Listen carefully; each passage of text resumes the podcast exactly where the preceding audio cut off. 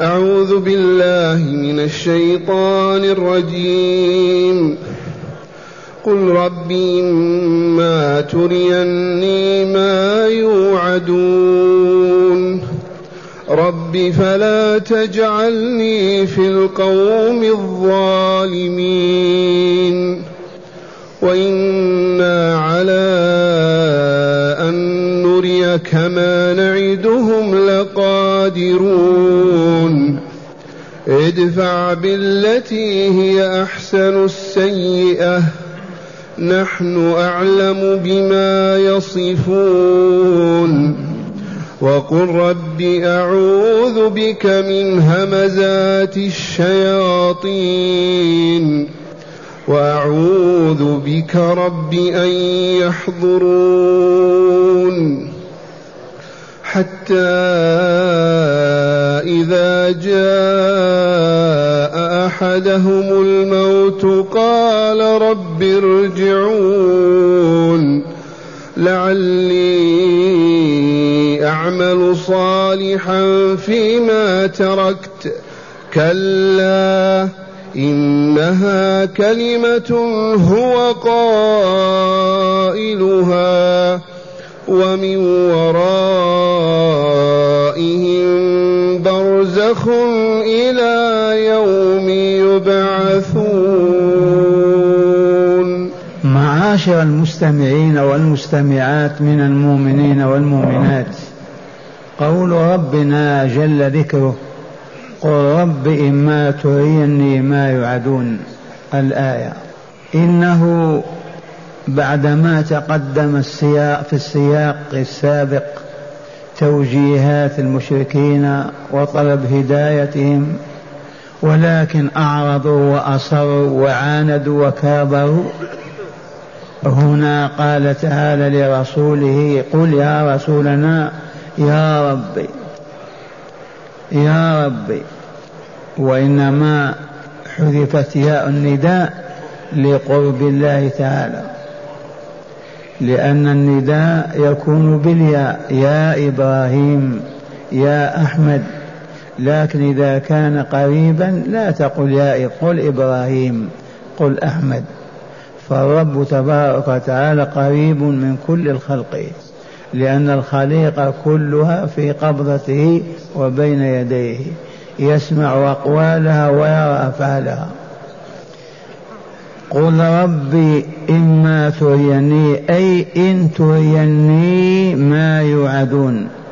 فالميم هنا صلة لتقوية الكلام والأصل إن تريني ما يوعدون من العذاب والهلاك. علم الله تعالى رسوله أن يقول هذا القول. فقال له قل يا رسولنا رب إما تريني ما يوعدون؟ أي من العذاب والهلاك لإصرارهم على الشرك والكفر والتكذيب والضلال. ربي فلا تجعلني في القوم الظالمين. رب لا تجعلني فيهم فتهلكني بإهلاكهم أبعدني عنهم ولا تجعلني منهم ولا فيهم ولا بينهم. هذا تعليم الله تعالى لرسوله صلى الله عليه وسلم. علمه ماذا يقول؟ قل ربي يا ربي إما تريني ما يعدونه من العذاب والهلاك والدمار في الدنيا والقحط والجذب والبلاء وإنا على أن نريك ما نعدهم لقادرون. أخبره أنه تعالى قادر على أن ينجز وينفذ ما توعده من العذاب. قل رب إما تريني ما يوعدون. رب يا رب فلا تجعلني في القوم الظالمين حتى لا نهلك معهم. بل وبالفعل هاجر إلى المدينة وأهلكهم بالجدب والقحط سبع سنوات حتى أكلوا الصوف. وأكلوا الجيف. واستجاب الله لرسوله وقد علمه كيف يدعوه وكيف يسأله. ربي فلا تجعلني مع القوم الظالمين فلا تجعلني في القوم الظالمين. ومعنى الظالمين المشركين الكافرين.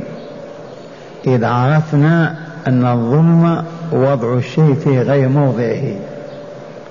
الظالم الذي يضع الشيء في غير موضعه. لو أن أحدكم الآن يزحزح من حوله وينام ظلم هذا ليس موضع ظلم نوم فقد ظلم. يأتي إلى باب المسجد ويجلس فيه ويسده ظلم وضع نفسه في غير موضع. والذين يعبدون غير الله وضعوا العبادة في غير الله. من المستحق للعباده الخالق الرازق المدبر المعطي المانع أما الذي لا يملك شيئا وهو مملوك كيف يعبد؟ وضع العباده له والله ظلم. فلهذا كلمة الظلم تطلق ويراد بها الشرك. إذ قال تعالى إن الشرك لظلم عظيم.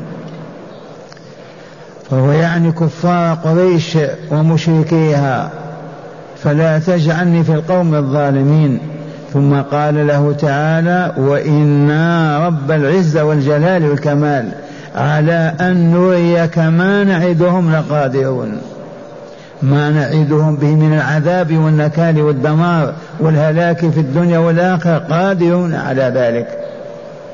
فهو يطمئن رسوله ويثبته حتى يثبت لنشر دعوته. ثم قال له تعالى ادفع بالتي هي أحسن السيئة. هذا تعليم من الله توجيه من الله لرسوله.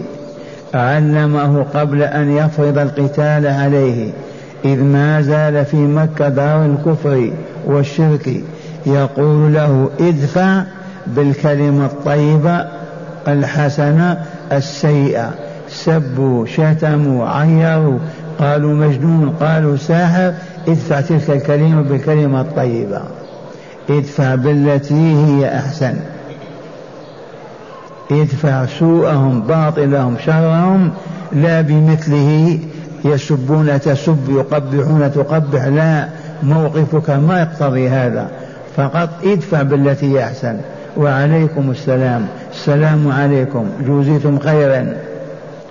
وهذا وإن نسخ بالنسبة إلى رسول الله لما نزل المدينة وتكونت الدولة وفرض القتال ما بقي هذا. لكن بالنسبة إلى أمته باق إلى يوم القيامة. أيما مؤمن منا يسب من أخيه يشتم يعير ما يرد تلك الكلمة السيئة بكلمة سيئة يردها ويدفعها بالتي هي أحسن. وهذا نظام حياة المؤمنين. سبك زيد شتمك عمر لا ترد السب بالشتمة والشتم بالشتمة ولكن قل له سامحك الله.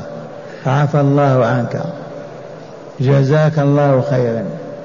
وقد شاهدنا بعض المؤمنين في هذه البلاد يقولون هكذا وخاصة من رجال الأمر بالمعروف والنهي عن المنكر. وهذا ينبغي أن يكون وصفا لنا نحن المؤمنين. ندفع السيئة بالتي هي أحسن منها لا السيئة بالسيئة. لأننا عقلاء علماء ربانيون أولياء الله. ما نكون كالصعاليك الفاسدين والظالمين. نرد كلمتهم السيئة بكلمة سيئة. بل نردها بالتي هي أحسن. وهذا تعليم الله وإلا لا؟ الله تعالى يعلم رسوله أن يفعل هذا. ادفع بالتي هي أحسن السيئة. ثم قال له نحن أعلم بما يصفون. بما يصفونك.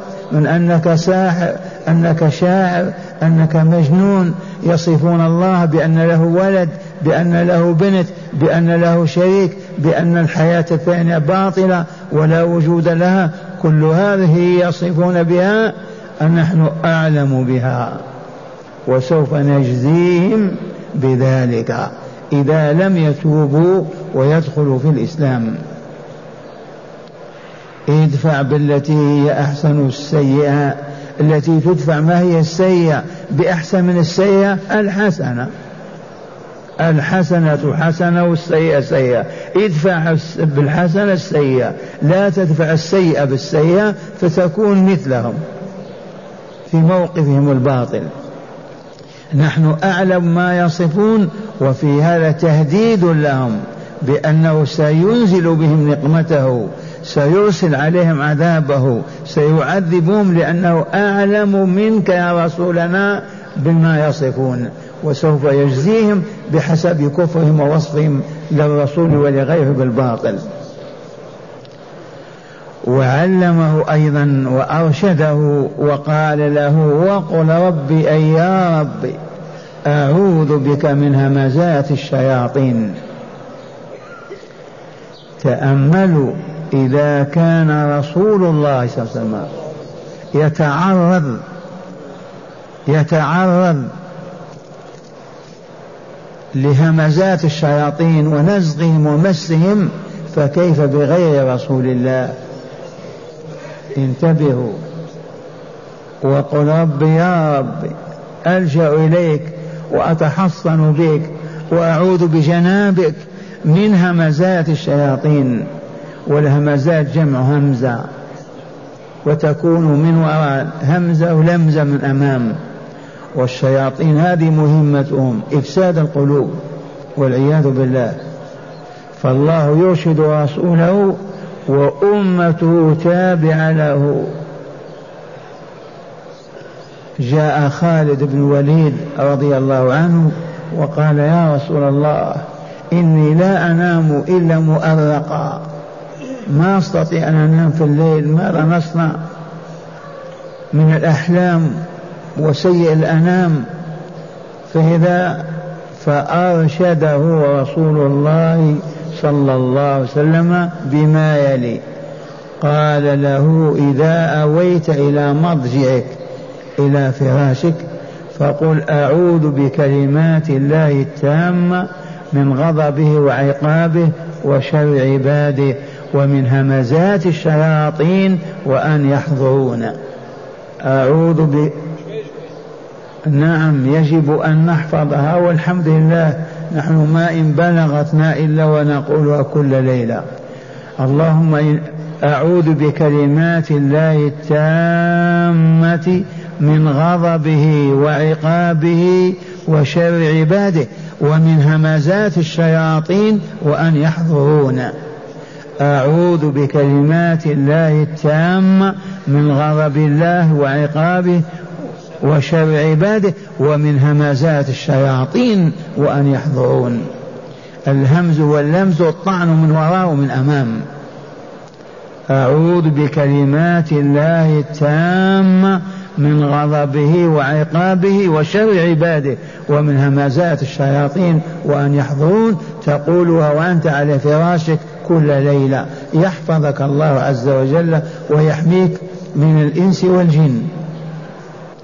أعوذ بكلمات الله التامة من غضبه وعقابه وشر عباده ومن همزات الشياطين وأن يحضرون.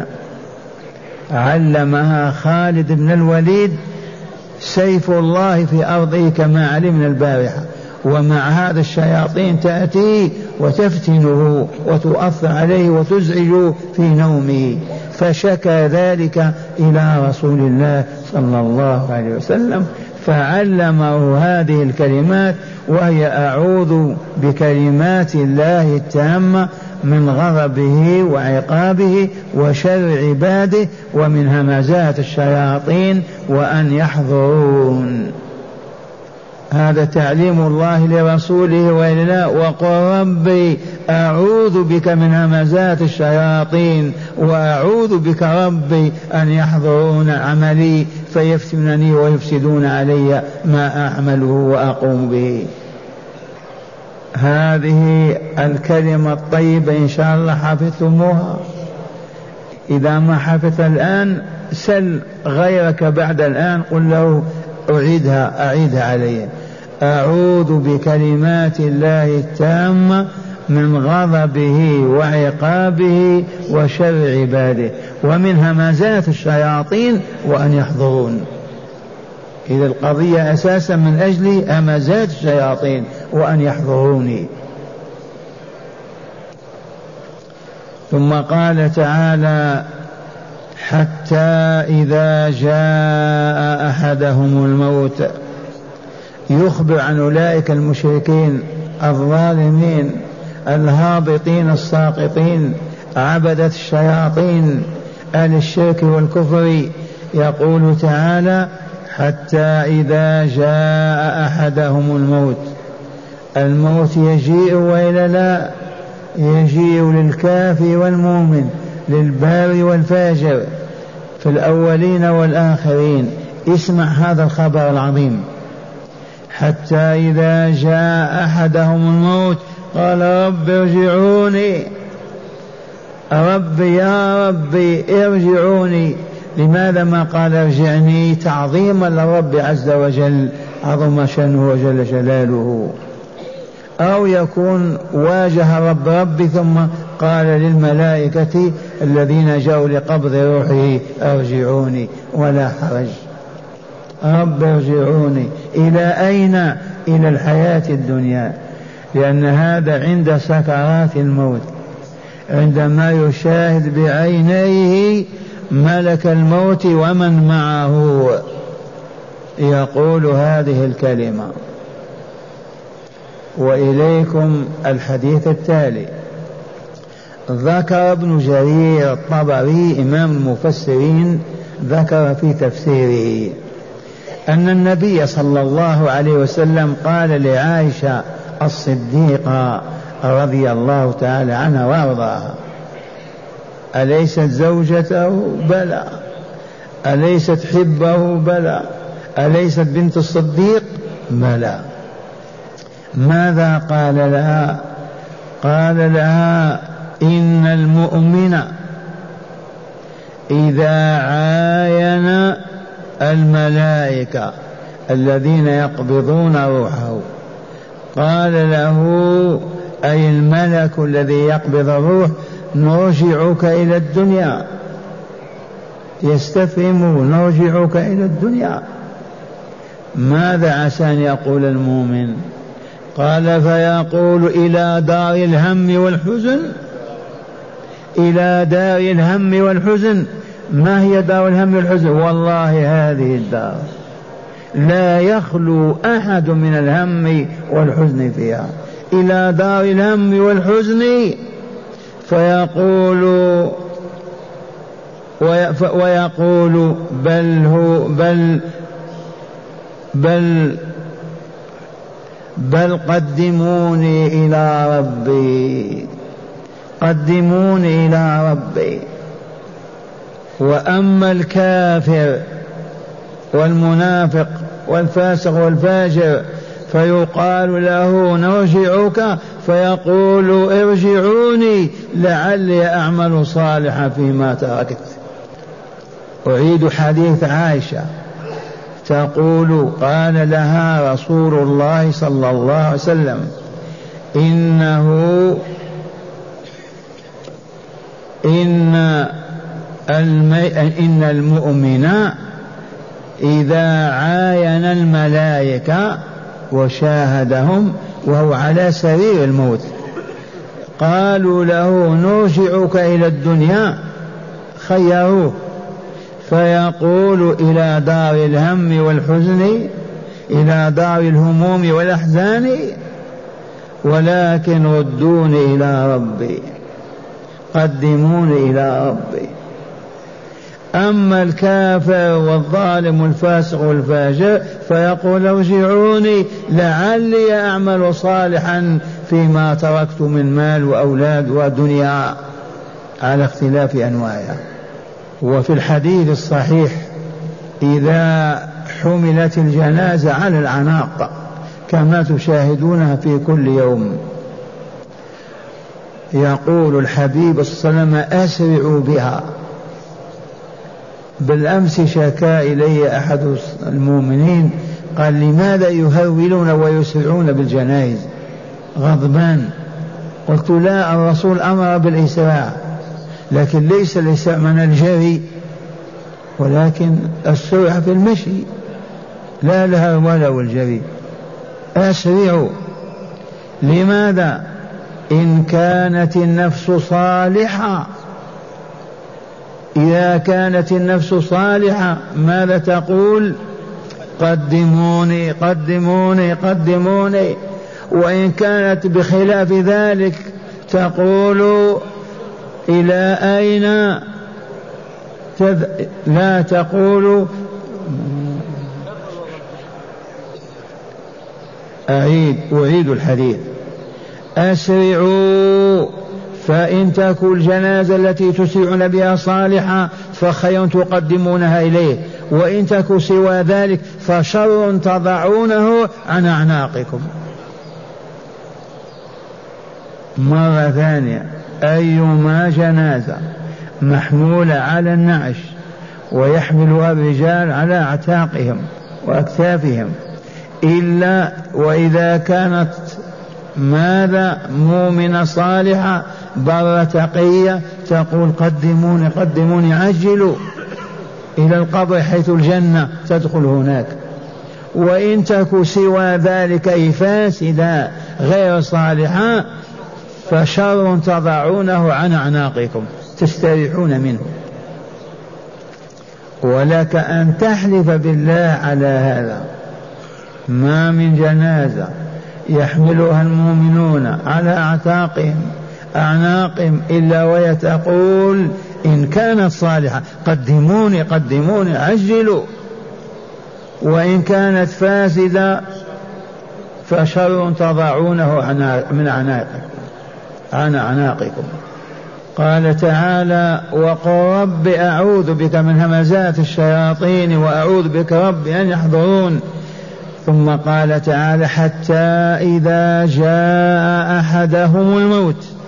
ملك الموت وأعوانه قال رب ارجعوني إلى الدنيا لنعمل الصالحات لنصلح ما أفسدناه فيها من قلوبنا وعقولنا وأموالنا و لعلي يعمل صالحا فيما تركت قال تعالى كلا والله لا يرد ولا يرجع أبدا. ولو طالب بذلك وصاح. لا أبدا. إنها كلمة هو قائلها فقط. لا معنى لها. لا قيمة لها. لما قال رب ارجعوني يرجعون ويحيى من جديد. مستحيل هذا. لن يتم أبدا. كلمة هو قائلها. ومن ورائهم برزخ إلى يوم يبعثون. ما هذا البرزخ؟ البرزخ أيام الدنيا حتى تقوم الساعة. من ساعة ما يدخل القبر فهو في برزخ حاجز بين الحياة الدنيا والحياة الآخرة. إذ البرزخ هو الحاجز بين بحرين أو بين شيئين. فالموت لما يموت المرء يبقى في قبره هذا يسمى برزخ لأنه فاصل حاجز بين الحياة الدنيا والحياة الآخرة. وهو الواقع الذي أخبر تعالى به ومن ورائهم برزخ إلى يوم يبعثون أحياء من قبورهم للجزاء والحساب على كسبهم وعملهم في هذه الدنيا. وإليكم شرح هذه الآيات مرة ثانية من الكتاب لنزداد بصيرة وعلما. قال المؤلف غفر الله له ولكم ورحمه وإياكم في هذا السياق تهديد لمن؟ للمشركين الذين لم ينتفعوا بتلك التوجيهات التي تقدمت في الآيات السابقة قبل هذه. فأمر الله تعالى رسوله أن يدعو أن يدعوه ويتضرع إليه إن إن هو أبقاه حتى حين هلاك قومه. أمر رسوله أن يدعو ويتضرع إليه إن هو أبقاه حتى يحين هلاك قومه أن لا يهلكه معهم. يتضرع إليه أن لا يهلكه معهم. فقال قل ربي يا ربي إما تريني أي إن تريني ما يوعدون أي من العذاب رب فلا تجعلني في القوم الظالمين بل أخرجني منهم. وأبعدني عنهم حتى لا أهلك معهم. وقوله تعالى وإنا على أن نريك ما نعدهم لقادرون. يخبر تعالى رسوله بأنه قادر على إنزال العذاب الذي وعد به المشركين إذا لم يتوبوا قبل حلول العذاب بهم. وقوله تعالى ادفع بالتي هي أحسن هذا قبل أمره بقتالهم. إذ هذا نزل بمكة وأيام مكة لا جهاد ولا قتال وإنما القتال والجهاد لما تكونت الدولة في المدينة. أمره بأن يدفع ما يقولونه له من الكفر والتكذيب يرده بالخل والخصلة التي هي أحسن وذلك كالصفح والإعراض عن عنهم وعدم عدم الالتفات إليهم. ما يلتفت إليهم ولا ينظر إليهم. يتركهم كالكلاب يقولون ويسبون ويشتمون. وقوله نحن أعلم بما يصفون أي من قولهم لله شريك وله ولد وله وأنه ما أرسل محمدا رسولا وأنه لا يبعث ولا لا بعث ولا حياة ولا نشر يوم القيامة. هذا كلامهم يقولونه ويرددونه. فقال تعالى فيه نحن أعلم بما يصفون أي من قولهم لله شريك وله ولد وأن الرسول ما أرسل وأن الله ما أرسل محمدا رسولا وأنه لا يبعث ولا حي... لا بعث ولا حياة ولا نشور يوم القيامة. هذا كلامهم. وقوله تعالى وقل رب أعوذ بك من همزات الشياطين وأعوذ بك رب أن يحضرون لما علمه الاحتراز الاحتراز والتخصص. لما علموا الاحتراز والتحصن من المشركين بالصفح والإعراض. إذا أمره أن يتحصن أيضا من الشياطين بالاستعاذة بالله تعالى. فأمره أن يقول ربي أي يا ربي أعوذ بك أي أستجير بك من همزات الشياطين. أي من وسواسهم حتى لا يفتنونني عن ديني وأعوذ بك أن يحضروا أمري فيقد فيفسدوه علي. وقوله تعالى حتى إذا جاء أحدهم الموت أي إذا حضر أحد أحد أولئك المشركون المشركين الموت أي رأى ملك الموت وأعوانه وقد حضروا لقبض روحه قال رب ارجعوني أي أخروا موتي كي أعمل صالحا فيما تركت العمل فيه بالصلاح وفيما ضيعت من واجبات. قال تعالى ردا عليه كلا أي لا رجوع أبدا. إنها كلمة هو قائلها لا فائدة منها ولا نفع فيها. ومن ومن ورائهم برزخ أي حاجز مانع من العودة إلى الحياة وهو أيام الدنيا كلها أيام الدنيا كلها حتى إذا انقضت عادوا إلى الحياة. ولكن ليست حياة عمل وإصلاح ولكن حياة حساب وجزاء. هذا معنى قوله تعالى ومن ورائهم برزخ إلى يوم يبعثون هداية الآيات. كل آية تحمل هداية. أليس كذلك؟ علامة على الخير. أولا مشروعية الدعاء والترغيب فيه وأنه للموحدين المؤمنين. مشروعية الدعاء والطلب من الله والترغيب فيه وإنه لمن؟ لذوي وإنه لذو جدوى للمؤمنين. ومعنى هذا اعلموا يرحمكم الله أنكم مدعوون إلى الدعاء أكثروا من الدعاء أكثروا من الدعاء ليل نهارا. ها هو تعالى يرغب فيه ويشرعه ويقول ماذا قال في الآية الكريمة؟ قل ربي أي يا ربي وعلمه ما يدعو. فلهذا دلت الآية على مشروعية الدعاء وعلى الترغيب فيه وإنه لذو جدوى ومنفعة للمؤمنين. ثانيا استحباب دفع السيء من القول أو الفعل بالصفح والإعراض عن صاحبه. يستحب لكل مؤمن ومؤمنة أن يدفع السيء من القول أو العمل أو الفعل يدفعه بماذا؟ بالصفح والإعراض عنه وعدم الالتفات إليه على صاحبه ثالثا مشروعية الاستعاذة بالله تعالى من وساوس من وساوس الشياطين ومن حضورهم أمر العبد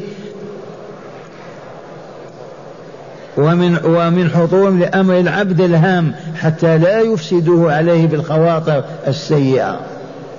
الآن شكا إلي أحد الأبناء أنه ارتد كم من مرة. كيف ارتدت؟ قال الشيطان يقول لي كذا وكذا وأقول. قلت عنه واستعذ بالله من الشيطان الرجيم. ما عندنا قدرة على دفع الشيطان إلا باللجاء إلى الله عز وجل بكلمة أعوذ بالله من الشيطان الرجيم. إذا وسوس لك الشيطان ألقى في نفسك بعض الباطل المنكر ما تستجيب. قل أعوذ بالله من الشيطان الرجيم وانفث عن يسارك ثلاثا. أعوذ بالله من الشيطان الرجيم. ولكن اعلم أنك إذا لم تنطق ولم تفعل لا يضرك وسواسه أبدا. ولكن الضار يلحق إذا قلت بلسانك الكلمة أو فعلت بيدك أو رجلك ما دعاك إليه. أما مجرد وسواس لا يضرك أبدا ما دمت تلجأ إلى الله وتحتمي بحماه. مشروعية الاستعاذة بالله تعالى منين من وسوا من وساوس الشياطين ومن حضورهم أمر العبد المهم الهام. حتى لا يفسدوا عليه بالخواطر السيئة. كم من إنسان يريد أن يفعل خير ثم يأتون ويصرفونه ويفسدون عليه. رابعا موعظة المؤمن بحال من يتمنى العمل الصالح عند الموت فلا يمكن منه فيموت بندمه وحسرته. ويلقى جزاء تفريطه حرمان حرمانا وخسرانا في الدار الآخرة. مرة ثانية موعظة المؤمن بحال من يتمنى, يتمنى العمل الصالح عند الموت. وقد سمعتم الحديث حديث عائشة المؤمن يقول قدموني إلى ربي لما تردون إلى الدار دار الهم والحزن دار الهموم والأحزان. لكن الفاسق والفاجر ما عنده عمل خايف يقول رجعوني.